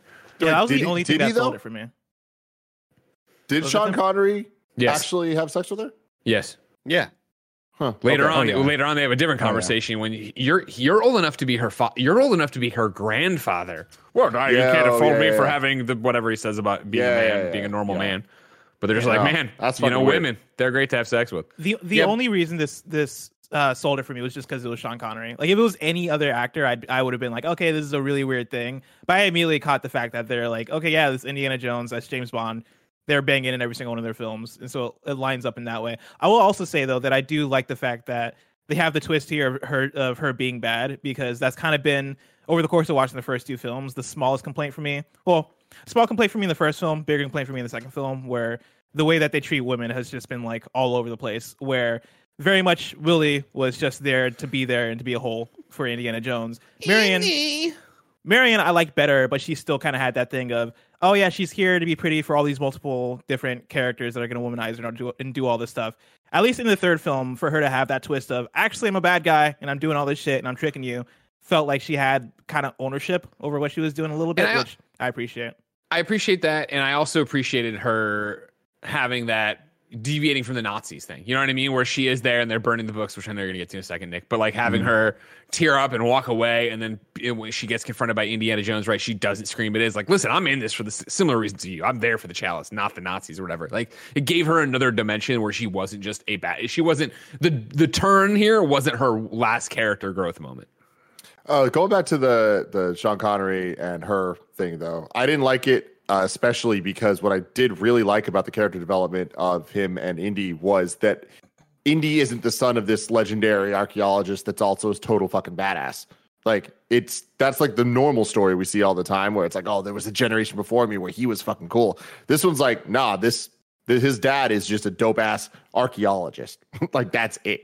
Sure. You know, uh, so that add the womanizing stuff, like just it doesn't add up for like because he's not James Bond in this. I agree. That's why I think it's more of a wink and nod to us than it is to the thing. Uh, and I, I mean, like, and it's, I mean, he's e- even though he's not the adventurer, the swashbuckler, the Nathan Drake, the Indiana Jones, right? He is still just a cool dude going on adventure, super into his work, and that's attractive to people. Uh, yeah, I kind of took it that way too. Of like, there's some things he took from his dad, and then other things they just straight up didn't. And so, like, the womanizing thing, I just took as okay, that's a that, that's a thing that he grew up with and probably they had got charm. in and out. The farm, the family got got, charm. charm. Yeah, I mean, it was. I think I thought it was decent for that one moment of levity where they are tied together, and she goes, "I'll always enjoy my time," or, or "I had a great time with you," or whatever. And Sean Connery thinks she's talking to him, but she's talking to Indy. I I feel like that moment was fine and funny, and I I got a chuckle out of that. But the fact that they keep on kind of bringing it up, it's like, all right, man, you're making this like it doesn't need to be this gross. like, just stop. Please stop bringing it up. Uh, as we continue on, of course, it is revealed that Donovan is a bad guy as well. he orders Snyder to take the diary back to Berlin for the progress, and he's like, "You should have, you should have taken my advice. I told you not to trust anyone." And he's like, "Well, lit- literally, like that's not what people say when they say that. I'm supposed to trust you." Uh, Indy goes on a tirade of how much he's like, "You're never going to find that diary uh, or the the map." Marcus has it, and he's blending in. He speaks a million languages, and he's got friends in every port. And all this stuff is going to happen. You'll never find him. Then it cuts to Marcus, and he is lost as fucking turkey. He is totally overwhelmed and is about He speaks to get, 17 languages. Yeah. da, he'll blend in, and there's just, does anyone speak English? Yeah, or excuse Latin? me, hello. Does anyone speak? Uh, and then, of course, thank God Sallah is there. He spots him and he takes him, but he does. The Nazis immediately grab him uh, and they try to uh, pass themselves off as being from the um, Office of Antiquities. And to which Saul's like, we, "There's no Office of Antiquities here in Turkey. Run!" Um, they run over and he hides him in what he thinks is a shop, but it turns out it is the back of a, a truck with a Nazi uh, swastika emblem on it. This is my favorite they- running gag in this in this whole series. The fact that people keep going into things that are owned by Nazis or bad people. Yeah, it's great. Well, in the 30s, they were everywhere. They were trying to take over literally the world. Uh, But also the let's- idea that John Rhys-Davies doesn't turn around and be like, like kick that guy's ass because those Yeah. two people sneak off, you know, shut the hatch. It's just like, eh, man, everybody's kind of in on this, but we're not really worrying about the actual like impact of. Oh yeah, those guys are bad guys too, John. Like, don't just kind of sit there and be like, wow, wow, wow, and then then go on to the next scene. It was just kind of silly. Like a lot of these moments, I think take me out of the movie because I I am invested in like the relationships and I want to see what happens with with the you know towards the, the the end of the movie and the climax of everything but little silly moments like that just kind of take me out of it and I I don't love them even though I feel like I should. I don't know, it's weird. Before we move on with the plot, let me tell you about our sponsors. Je ne sais quoi. In case you don't speak French, that means I don't know what, which I never knew. But now I knew thanks to Babbel, the number one selling language learning app. One of Greg Miller's goals for New Year was to learn a new language, and Babbel has made the whole process addictively fun and easy with bite-sized lessons that he'll actually be able to use in the real world. And not just a new language, specifically French, so that he can expertly speak to his wife, Genevieve. Uh, Babbel's 15-minute lessons make it the perfect way to learn a language on the go. Unlike the infamous language classes we took in high school, God, I hated those. Babbel designs their courses with practical, real-world conversations in mind, things you'll get to use in everyday life. Other language learning apps use AI for their lesson plans, but Babbel lessons were created by over 100 language experts. That's pretty cool. Uh, with Babbel, you can choose 14 different languages, including Spanish, French, Italian, and German. Plus, their Babbel's speech recognition technology helps you to improve your pronunciation and accent. Start your language learning journey today with Babbel. Right now, when you purchase a three-month Babbel subscription, you'll get an additional three months free. That's six months for the price of three. Just go to Babbel.com and use code MORNING. That's B-A-B-B-E-L dot com. Use code MORNING for an extra three months free. Babbel.com. Use the code MORNING. Babbel. Language for life. Back to the plot. Um, Henry tries to use Indy's lighter to burn through the ropes and then immediately drops it, which sets the whole place on fire. Uh, Donovan gets news that they immediately found Marcus, so he's like, "Great, um, we've been in order to eliminate the American conspirators. Germany has declared war on the Jones boys." Fun scene where they they start spinning around the fireplace, and then they see the Nazi woman, and she's like, and she smiles at him and then screams, "Alarm!" And then everything breaks fucking crazy. Uh, Indy breaks free, and they hide on the top of the fireplace. Knock out the guards. Uh, head up to the top of the thing. Love uh, this set piece. Uh, just Yeah, the entire they- thing. It's such great, great fun action, and it just constantly spinning, and just the gags from all of it. Classic. Yeah.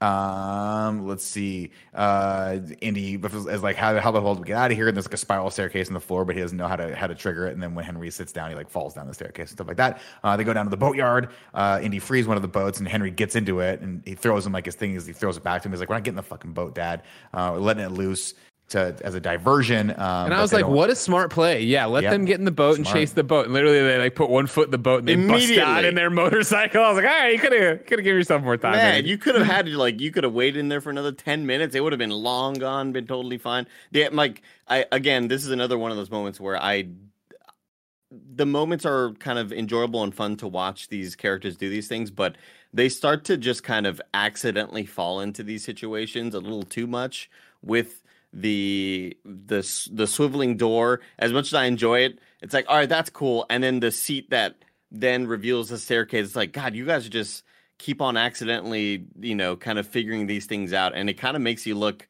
like fucking buffoons, and you guys are like scholars. like, uh, I I want you all to kind of more intelligently figure out some of these puzzles rather than just happen upon them back to back. Like the back to back was a little too much for me.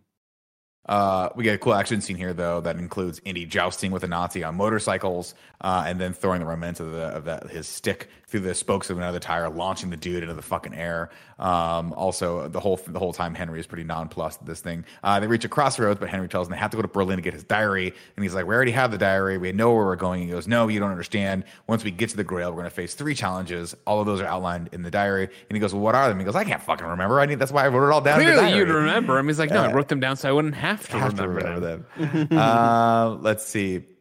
And then this is where they argue for the first time. They actually have a flat out argument where he's like, This is an obsession with yours, and I've never understood it. Neither did mom. And he goes, Oh, yes, she did all too well. Um, then he talks to him. of Oh, course, yes, she going- did. Yo, Oh, this she did. conversation sucks. This is like straight up exposition of like, don't do it this way. Like, oh man, like you're gonna tell us the entire life story of this woman in four sentences. Didn't for work for me at all. Yeah. Yeah, I'm with you. Interesting. Uh, Berlin, Nazis are burning books. Indy knocks out a guard and takes his clothes, and we see Hitler waving to his troops. Uh, Ilsa has a moment where she cries while watching all the books burn because she has allied herself with these uh, this newly formed Nazi party that's going fucking crazy. And we get a little little humanizing for her, like we were talking about earlier. Uh, Indy catches up to her and takes the diary from her, and he's like, she's she believes in the Grail, not the swastika. And he says, yes, but you stood up, you stood up to be counted with the enemy of everything the Grail stand or enemy, excuse me. You stood up to be counted with the enemy of everything that the Grail stands for. Who gives a damn what you think? Um, and he takes it away from her, walks away. Uh, as he do, as he does, of course, they get caught up in the crowd. And this always gave me anxiety when I was a kid because they get pushed in, and he turns around and he's face to face with fucking Adolf Hitler, who then takes the book out of his hand and signs it, and then lets them on their way. Tim Gettys been kind of funny. I'll answer your uh, question before I even ask you, Tim. That is the real Hitler. Holy shit! Really? Blessing. Uh, my question for you is: Before going into these movies, if I told you that uh, Indiana Jones gets an autograph from Hitler, would you have believed me? No, not at all. This brought I I I love this movie because it brought me back to uh Wolfenstein 2 because there's a, like a similar kind of scene that goes on in that. In Oh that yeah, game. yeah. Uh, and I was hype. I was like, "Yo, I can't believe they went for it. They did it." And like They the way that did it. the way that he hands the the exact book that fucking Hitler's looking for, right, to him. Hitler signs it, not realizing it's the book, and hands it back, and that's just like the end of it. I thought it was hilarious and was so well done. I loved it. Same. Totally, totally right in This there. I got some moment was facts for you here. Uh, most of the uniforms worn by the Nazis uh, in the book burning scene are authentic Nazi uniforms, not replicas. Wow. Uh, a cache of old uniforms was found in Germany and obtained by costume designer Anthony Powell to be used in the movie. Uh, for the scene at the Nazi rally when Indiana confronts Elsa and steals back the diary, Steven Spielberg had all of the extras who did the Nazi salute uh, put their hand, their other arms behind their backs and cross their fingers. It's like, Smart. all right. Smart. That's Maybe Right. cool. that, that Maybe Hollywood ask that could guy- get their hands. Like Steven Spielberg got his hands on fucking Nazi uniforms, and everybody's just like, "Yeah, that's cool." Maybe ask that guy Right? where he Isn't got. that weird? Maybe, maybe ask him where he got him. Yeah, like, he'd be like, so how'd you get all these? I just Like, is there, is there not a government or a truck. organization that's like we should keep, like, we should hold on to these? That's weird.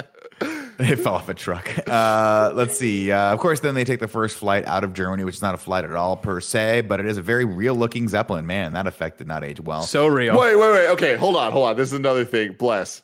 Mm. I'm watching this, and my first thought when I see this blimp is I'm like, holy shit, that's a big ass blimp. Where the fuck do they keep blimps? And I started thinking about it, and then it hit me. I'm like, oh my god, a week One ago, of twenty five blimps. Yep. I saw I saw Bless tweet about there just can't be that many blimps in the world, and I was like, that's a fucking random thing. Like, why did he say that? And it all just came together, and I'm like, there you go. Blimps are fucking weird, guys. They're crazy. There's It's only true. 25 of them. Only 25 That's That's so so, in the so, like even like the fucking uh like a Goodyear blimp. That's one of twenty five. Yep. Wait, hold on. The 25 was a real number. Yeah, no, that's, that's a a real number. real Look thing. it up. There's facts, only Tim. 25 blimps in the world that exist. That's so fucking weird. I I think thought you like, were Full just joking because they must take up so much room. No, that was a dead, that was a It dead gets even crazier ass fact. according to Google. Yeah, uh, today the consensus is that there are about 25 blimps still in existence, and only about half of them are still in use for advertising purposes. Whoa. I feel What like the fuck? I think There that's are like a cool like, thing that I've something actually seen a blimp in real life. I did I never thought it was like a fucking big thing, but now it's I believe there are only 100 something people that actually have licenses to pilot blimps. wow. Blimps seem like they are a much more common thing in our lives than the facts that are being stated here. It's like Wow. quicksand. We're like you go your you go your whole life thinking that there's gonna be some situation. Yeah, where you but like I've actually quicksand. seen a blip in my life. Like Yeah, I've, I've never seen seen blimps, quicksand. yeah. Yeah, I've never seen quicksand. Man. We should Yeah, get, anyways. we should we should do them are it once. We should get a kind of funny blimp to fall, fly over something important. There's only ever like 20 football games ever happening, so that makes sense. Uh, of course, Vogel catches up with them, and he spots Henry. And this is where we get the the. This is where we get the no ticket line uh, and the great scene that No everyone ticket. rushes to get their tickets out immediately. Uh, and then Indian Hair and Henry sit down for the first real time and have a quiet drink uh, that they've had in ages. And Indy regrets never having connected with his father. He said, uh, uh, you know, and then, but Henry's like, dude, I was wonderful, father. And he's like, really? When? He goes, well, I taught you self reliance. He's like, I never asked you to do your homework and that stuff. And he goes, no, you taught me that I was less important than people who have been dead for a thousand years. We've hardly spoken in 20 years. And then Henry says, you left just when you were becoming interesting. Which is such a fucked up thing to tell your kid. Sure. Uh, totally missing the point there, of course. Uh, but then, uh, before they can go on farther, Indy notices the, that the Zeppelin is turning around. He goes, "Fuck! I thought it would they take a little bit longer to notice that I destroyed their radio. Um, not like they're using that thing every five seconds." Um, so apparently, the Zeppelin, every Zeppelin comes with a little biplane below it. So they get in that thing, and he goes, "I don't know, you can fly a plane." He goes, "Fly, yes. Land, no." This is going to be an adventure. They get chased by a couple of German uh, fighters, and Henry accidentally chews up their brother with a machine gun. He blames on the Germans. He's like, "Sorry, son, they got us." Uh, and then they land in a farm below. Uh, and as the fighters uh, hail bullets down on them, they hide uh, behind a little berm. And Henry is like just beside himself. He's like, These people are trying to kill us. And he goes, I know, Dad. He goes, Well, it's a new experience for me. And the Indy says, Well, it happens to me all the time. Uh, they steal a dude's car who was just changing his tire. He'll never get that car back. Uh, and they head into the tunnel where one of the planes tries to go after them. That crashes and then shoots So out the other end. Uh, and then they get bombed. The plane, uh, the car lands there, but does not explode. So they get out, uh, and then Henry gets a bright idea while they're on the beach to remember his Charlemagne. Let my enemies be the rock and the trees. Quee, quee, Birds in quee, the quee, sky. quee, quee, quee. He runs out of with it. Yeah. Uh, Indy shows a moment of pride for his dad, too, because his dad helped take that plane down. Uh, and then we're off. The Nazis pay off uh, the local sultan with a Rolls Royce, and he gives them everything they need to go after the Grail. As uh, Kazim spies on them, Indy catches up with Sallah, and they catch up with the Nazis. Uh, the Nazis spot Indy's sniper glint uh, and open fire. They probably should have talked to Chris Anka to get a better scope on that thing. Yeah. Uh, Kazim's been fire back, and all hell breaks loose. But Chasm is killed in the shootout. Um, Indy steals some horses while Henry tries to rescue Marcus, but he gets caught.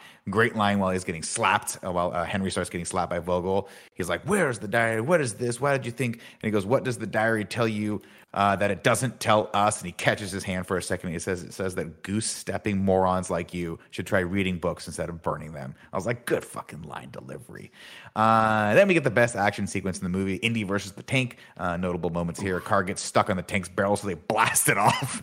Uh, Yep. Indy kills three Nazis with one bullet. Henry kills a man with ink, and then blasts a truck full of Nazis to smithereens. And then Indy whips his dad to safety uh, on one of the treads, and Vogel meets his end by riding the tank off the cliff. With, Couple with things a very, here. Another very of- real effect looking. Exactly. A lot of things here. So when Indiana's bag is caught on the tank's gun and is being dragged along the wall, no stuntman was used. Harrison Ford did it himself. The crew just went along with shovels, tipping dirt and clay on him from above. As with the under, other Indiana Jones movies, Harrison Ford did many of his own stunts. According to the stuntman Vic Armstrong, he had to pull Ford to one side and be like, "Yo, dude, let me do some work, man." like, come on, which is great. And then, yeah, uh, Barrett, I'm actually going to send you a clip that I want us to watch together because the tank going off the the side of the cliff and uh, the guy dying is pure art, pure movie magic for It's sure. so terrible. And it's another thing where I'm sure it looked great back then, but now with the being exposed in HD, it's like, Yeah. oh no. The little fake body in the It looks like yeah, it looks like the body's glued to it, so when it falls off, it's still holding on to the little Yeah. to the to the, the tower. model. So go to 21 second or like uh, go to like 16 seconds in there. But a quarter scale model of the tank was driven over a 50 foot cliff on location. So that like that was real. That was a physical thing. it's just the JPEG. Uh, but then uh. ILM created further shots of the tank's destruction with models and miniatures. so That's here we got hilarious. this. But then look at this. Look at these toys here. Yeah. Barry, you can go. Uh, I think you can use period. Yeah, look, Look at at that. so funny. look at little It's so action bad. figure. Awesome. awesome. It's it's the action figure like hold. It looks like he's holding on for dear life. Oh, So good. bad. Yeah, they they use like effects like this and like like RoboCop too, which I love it. I love That's seeing really it. It's like so bad. I love it. Um, of course, we get a, a moment here where Henry realizes, holy shit, Indy might be dead. And he's like, wait, I never really even knew him. I never got to tell him anything. Uh, while meanwhile, Indy's climbing back up the, the side of the cliff and he stumbles over to look over with him, with everyone who's like looking over the cliff. He's like, what the fuck's going on? And they're all happy that he's there. Um, he, he drops to the ground after hugging his dad. And then is, I like this shot too, because the hat just rolls back into frame like, hey, you're not done yet. Um, Let's see. Uh, Indy uses his father's. Okay, sorry. Uh, Indy, Henry, and Sallah. Uh, they ride through this the cool uh, uh, Crescent Moon, I think is what it's called, the Valley of the Crescent Moon. Uh, and they sneak up on the Nazis once they get to what I always thought was a like one of the coolest set pieces ever. And I remember how unbelievably like I was like, holy shit, no way that the the stuff the the temple built into the side of um, the rock wall is a real place. And I learned that when I was a kid. I was like, what? Are you fucking kidding me? That's that's really cool that someone made that. Of course, it doesn't have all the intricate traps and shit in there. They've checked. Damn. Um, once inside, they get caught by the Nazis immediately um, as they are auditioning people to go in there and try to pass the challenges. But everyone keeps losing their head, if you know what I mean, Greg. So I do because it keeps getting chopped off. and then we get like says- a total Red Skull, uh, Captain America moment right here, where it's like these Nazis, they want this and that. They're fucking, they're they're so small minded, you know. I want something greater. I was like, wow, that's like. I'll be out of- here after Hitler's gone the way of the dodo. Yeah. And so he's like, "You're gonna help me find it, Indy." And, and he's like, "I'm not helping you do shit." And he goes, and "He's like, you shooting me won't get you what you want." And he goes, "I know that." So he shoots Henry, and he's like, "You, they have only one chance to save him, the whole Grail." And he's like, "Dude, it's a fucking myth. It's not gonna work, bro." And he's like, "Well, whatever." Uh, so of course, Indy uses his father's uh, diary to one by the challenges. The first of which is the penitent man will pass. Tim, if I told you the penitent man will pass, did you think you'd need to kneel and then immediately panda roll? Nope. because that's yeah, what you definitely not the, the. That's what I'm talking about. But like this movie, like lacks a little bit of cleverness. You know. Well, it was clever well, back then. Well. I mean, he was said like, the, the that's man. The, I mean, wait, what was the line? The what? The penitent man will pass. The penitent. No, but he man will said like something about bow, and that was the penitent man him- kneels before God, is what he said. That's Yeah, what that was Indy does when he finally puts it together. Yeah. Which I would have told you. I mean, in the beginning, if it was like it just is you know, Nick, a little bit of church we remember, right? Like if you're something your penance or whatever, and you're doing Get a on your physical knees. challenge, like oh, I got to yeah, I got to kneel. Yeah, but I would not have thought for that second one. No, the he panda roll I would have been panda cut in half, and I'd be like, come the fuck on, really? Yeah, Yeah. that Yeah, crazy. we're missing like, a second bit of that. The what does it say about man will pandas? pass and then roll in over your shoulder. Yeah, I mean, panda's huge into the uh, uh, Catholic mythology. Nick, for sure. There's only Next been time- one panda in the history history of Catholicism that was given sainthood. Mm. His name John- was Choo Johnny Choo. He lived Choo Choo Panda.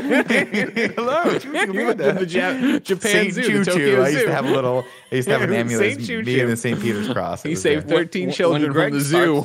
Starts- When Greg starts the sentence, Got I him just- out. Got him out of their cages. Saved them from the zoo. okay, okay.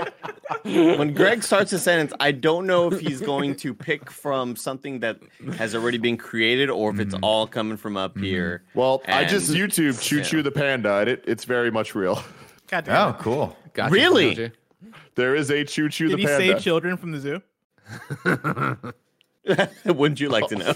Turns out he ate a child. He just ate a child in front of his. Uh, the second, of course, of the challenges proceed in the footsteps of the Lord. Seems pretty simple, but you have to remember in Latin, Jehovah is spelled with an I. And Love so he this. steps on the wrong one and falls through first. And he's like, fuck. And he echoes his father's statement. He's like, damn it, you idiot. In Latin, Jehovah starts with an I. So he spells it with the right way. Um, gets the Love third it. challenge, which is my personal good. favorite, the path of God, which is a literal leap of faith. Uh, and I always loved this part when I was a kid because I think it's really cool visual effect. Uh, It is really cool. He figures it out and then throws sand on it. And I'm like, did at no point in the thousand years did anything fall on this thing? I digress. Uh, once inside the chamber, he discovers an actual uh, living knight who is still there, uh, the third of the knights who was protecting the grail. But when the, the old man tries to tries to fucking throw hands at Indy, he just falls over and he's like, shit, you've bested me. You must be my replacement. Um, congratulations. And he's like, no, I'm not your replacement. He tries to tell him, hey, the Nazis are coming. But then he's like, fuck, how do I explain what Nazis are? And he's like, okay, well, and then it's too late. Donovan and Elsa are there. Andy from Kind of Funny. Nick, when we talking about this old man, I always wonder about, you know, did he go in there that old or? No, I think he just throughout the years. I think he was a young man when he was a knight, but throughout the years he's just aged. Because I always wonder that about elves in Lord of the Rings, right? Like Mhm. they can't die, they they they live for thousands. But how like how Like when the does their kid body tell How- them to stop like aging, right? Yeah, how, how like we look at Elrond, he obviously looks older than you know Galadriel or um Eowyn. You know, I just I wonder what at what point like, y- you don't die, but you're still aging really, really, really, really slowly. Well, I have to can die? imagine at a certain point he's like, "This sucks. I'm just going to stop drinking the water from the cup." And just Is that how it works? Like, do you have to keep drinking the water? That's the question I had. I thought I you just so. like drank once and it worked. Mm, I gotta piss. Made me wonder: Is Indiana Jones and his dad?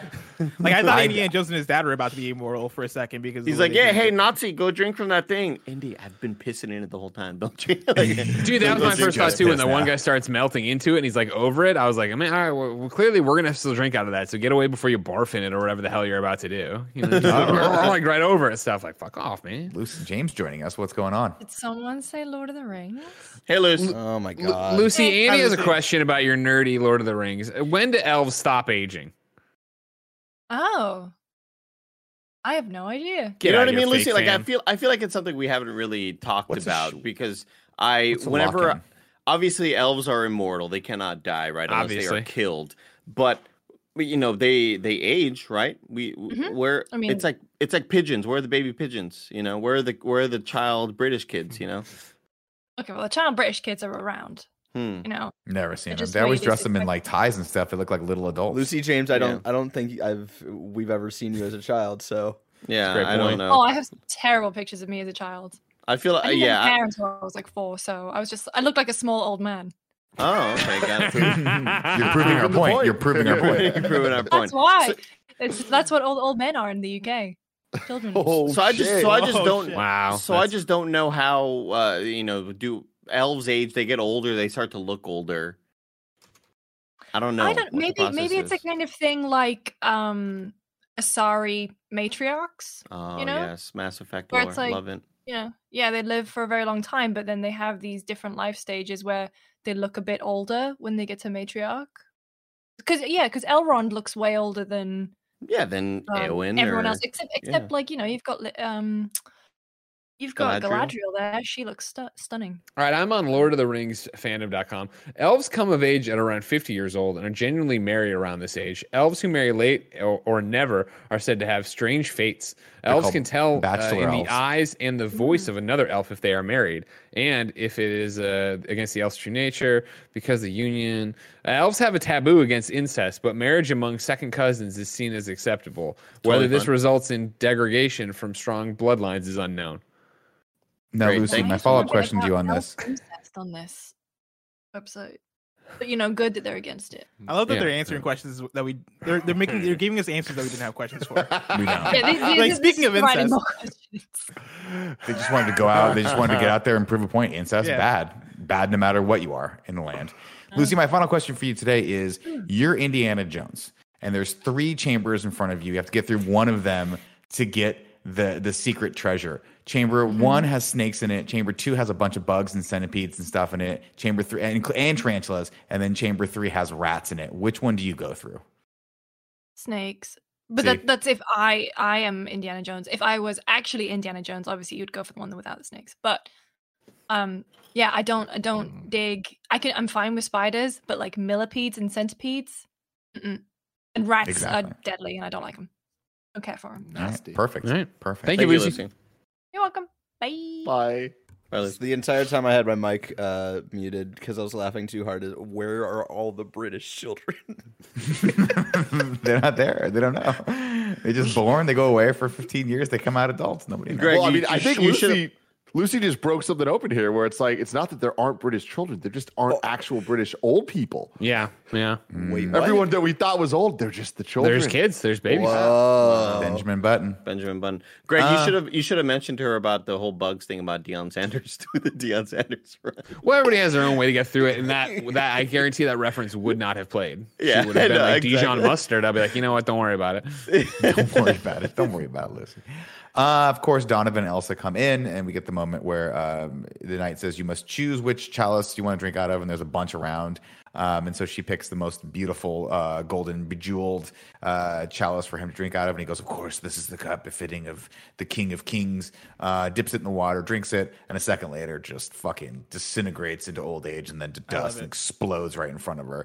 And then the knight goes, He chose poorly. And Indy uh, I think looks he was around. wrong. Yeah. That's not what's supposed to happen. Uh, of course, then Indy goes around and looks, and he spots the one old, tattered bronze cup uh, that's much smaller than the rest and super tarnished. And he goes, um, "This must be it. This is the cup of a carpenter," is what he says. But there's only one way to find out. And he dips the water and drinks it, and then he immediately looks at the knight, and the knight's like, "You chose wisely." And I'm like, "Dude, a little faster, a little faster next time, homeboy." Jesus Christ! I'm, Yeah, I was waiting here. for like the, the like the cu- camera cuts and then it goes to commercial and like Harrison Ford's like, Because here's what I would be: I Or would have like the- five the- cups the around me. Grail, I'd like, like, interlude where it's like five minutes of just like the fucking music. That would have been great. Right. Um, let's see. Uh, oh, by the way, uh, you chose wisely, but heads up, the Grail cannot be taken across the seal of the temple. Um, that is the prize of immortality. It only works here. You want to play some dominoes? I'm really fucking bored. I've been here for a thousand years. Indy runs the cup back to his father and helps him drink from it, and then he pours it over his injury, and the bullet wound washes away with the water.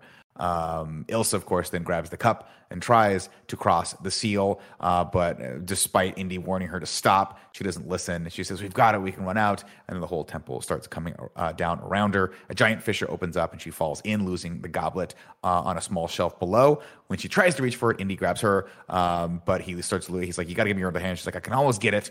Um, and of course, she can't, and he loses his grip, and she falls to her death. And then the ground beneath him gives way, and he finds himself in that exact same position with his father holding his arm, and he's uh, he's literally touching it. And this scene killed me when I was a kid. I was like, "Just fucking grab it, bro! Just grab it!" And he goes, Be "Dad, a I can man, almost reach it. Dad, I can almost reach it." And his dad looks at him and says, "Indiana, let it go."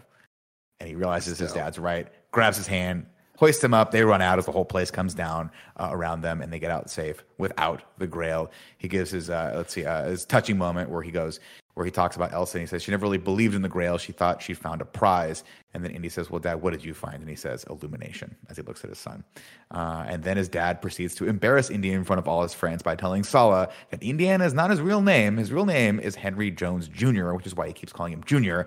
And he goes, "We named the dog Indiana." And then Sallah laughs at him way harder and way longer than he has any right to. And I know that feeling very, very well.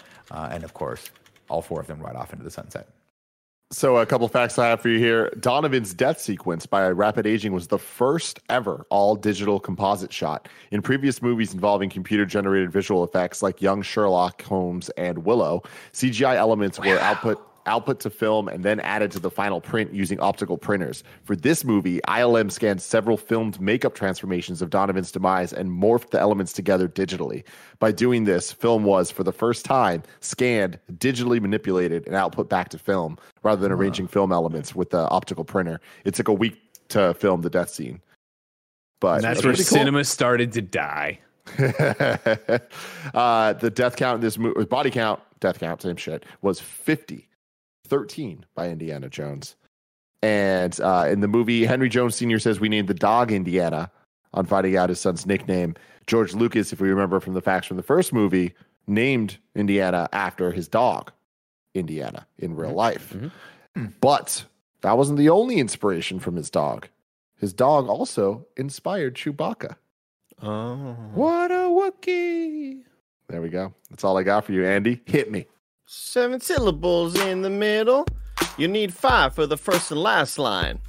If you're not poetic, no need to fret it. Haikus don't need to rhyme. Haiku in review. Haiku in review. I gotta say that your little uh, drum machine there, it had an extra kick today. I liked it. Yeah. Did, Well, I did added it a sound, clap. Did it sound Brain. nicer to you guys? There's, there's yeah. a clap. There's a clap sound there now. You're killing That it over last there, hi hat really brought it together. Yeah, Yeah, it was you. good. It was good. Yeah. You, I meant to. I hit the wrong one. oh, Tim. what No, happened? what Uh-oh. happened? Tim's gone. Bye, bye, Tim. drop some shit. You can go to patreon.com slash kind of funny to write your review in haiku form, just like Josh C did. Josh He- this is this is a long one. It's a long one. There it looks like there are six haikus in this. Crazy. Wow. A lot of All comes full circle. Bond is playing Indy's dad. That's pretty rad. Return of Sallah and Dr. Marcus Brody, too. Far more humorous. Damn, he, bro- he dropped humorous in a haiku. Mhm. Easy number two, much more lighthearted movie. Still pretty goofy. Businessman Nazi. Jones, don't trust anybody. Sure thing, Henry Ford. Such great chemistry. R.I.P. Sean Connery. What a great story. The search for the grail, a treasure you cannot keep. She talks in her sleep. I like that. I hear the secrets. What was she saying in her sleep? I'm a Nazi. Not a lot of, lot of man. Really? Nazis. She's Nazis- I what, don't what I like other to imagine is she was like, I "Look, don't I like really other made a lot of good races. points. She was probably saying, yeah, I, I don't know. I, I don't Kill them know. all. Obviously, she wasn't a Nazi. She just, Works I work for the Nazis, but I'm not a Nazi. yeah. So she was like the monkey from the other one where they're like sympathizers, right? Oh yeah, Mhm, mhm. you're right. Uh, she is a lot like the monkey Nazi sympathizer. I forgot about that guy. Jeremy the Zook Zuccarello writes in and says, Hunting for the grail hot on the Nazis' trail. Choose poorly. Big fail. Nailed it. Joe Merton says, What'd you find, Dad? Nazis. I hate these guys. Illumination. Again, good use of a, a big word in a haiku. And then to write to finish this out, of course, we have miscellaneous dropping another big one here. The plot in haiku form. Flashback, Indy steals. Knockoff, Indy on his heels. Then the sheriff squeals. With his father's book for the grail, Indy must look. With a secret crook. The truth uncovered, Indy one. Dad, another. Eskimo brothers. A knight to protect. The grail you must now select. Indy's choice? Correct. oh, I think he was going to say collect. collect, collect price. Miscellaneous, man. Too good with these haikus. very, very good. I love it. Gotta love it. All right. Little ragu bagu. Ragu.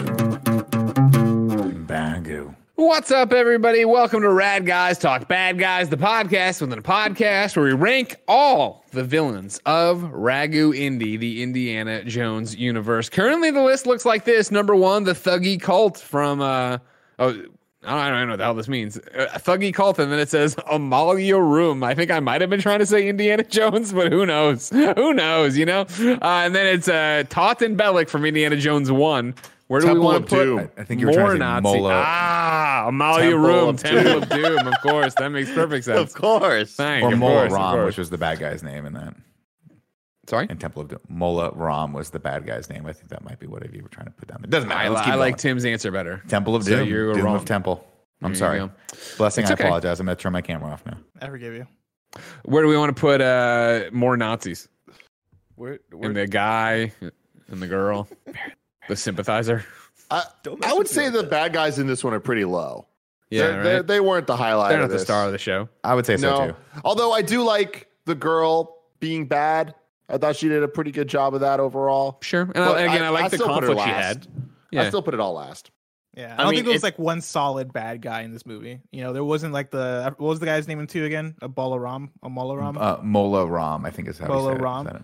You know, like I think Well, there's something think special give it about that. having a center person be the bad guy who's like tearing out hearts out of chests and stuff. And this movie didn't have that. And so like, you know, there are Nazis in the first one. It's cool. They're I guess, you know, there are Nazis in this movie again, right? Which makes them like which makes them there. But I don't know. I would I- put this one- number three. I think ripping a heart out of a chest is almost as close as gross to Ilsa banging like an 80 year old man. Fair. Think about that, everybody. Mm, no, I'm Think thinking about it, that. all right. No, that's Yeah. fair. It's a big sacrifice that she did to like make him. But like think she that like she's she came through at the end, right? She kind of had the turn. She like Well, betrayed yeah, the she other killed guy. Donovan. Yeah, for sure. Well, I mean, it was clear that she wasn't super into the whole Nazi thing. She was like, uh, I'm just kind a of like doing. I, I just want to protect the Holy Grail. I don't fucking agree with this these psychopaths or whatever. She was a Um, Nazi. Ah. Um, I thought I, I think that they are pretty low as well. They just weren't really too exciting for me. I think the movie Agreed. was mostly focused around Sean Connery and uh, Harrison Ford. Number three. There it is. There it is. Boom. Bada bing, bada boom. Now it's time to rank the movies. Currently, number one, we have Raiders of the Lost Ark. Number two, we have Temple of Doom. It's number one for me. Yeah, it's number one. For And me I- and honestly. I don't I don't think that it's like by a long shot. I, I just think that like these movies all have something really good in, in each one of them. And I ju- so far none of them have like fully hit for me where I'm like, this is one of my favorite fucking movies of all time. And I, I kind of expected one of the three would have. So still number one for me. Bless, what do you think? Uh, I appreciate all three of these movies. Uh, I'm right there with you. That I, for me, this movie is number one. I, I think Temple of Doom brings something. Uh, Raiders of the Lost Ark brings something, and this movie kind of brings a bit of what both brought, and does it in a way that still feels solid. Even though I have critiques here and there about all three of the films, but overall, like I had a really good time. I think there's a really great trilogy of movies, and I now understand why people hold them up as classics because they are very good action movies. Totally agree with Cortez. Bless. Totally agree with everything Bless just said. I I'm glad we did this series. I probably would have never watched the movies had we. It's not over yet. It's not yeah, over why yet. you guys Oh, talking about it's over? You, Oh, we got yeah. one more fucking Dun, week. dun, Right, we got one more movie. With arguably the best. Yeah, some Scarpino, what- what do you say? Up there. No, I mean we're all unanimous on this one. I think I, I love this movie. I think this is the best uh, of the trilogy so far, uh, and I would put it at number one. Greg Miller, are we unanimous? No, it's a great movie, and I but I would put it uh, below Temple of Doom for me personally. But I also would have put Temple of Doom at number one. So this would have been my number two. But on the current rankings, I'd put it number three. But it's also I think exactly what everybody said of just like, or actually more what Tim said, right? If I don't think it's like, I don't think there's one that's head and shoulders above the other. I think they're all super enjoyable, great films. There you go. We will return next week for Kingdom of the Crystal Skull, and I gotta tell you, I'm I'm hyped for this just because I need to know I need to know how it's what it is, how it is, what people have been talking about. Because I don't know. I'm excited for Shia LaBeouf. The boof, should be. boofer, You. The boof. the boof. Andy, uh, boof us out.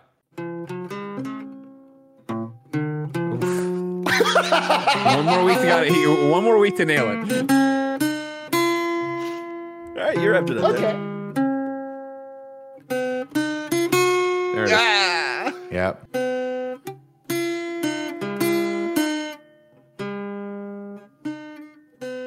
that last one. got me. That got me. Bye, guys.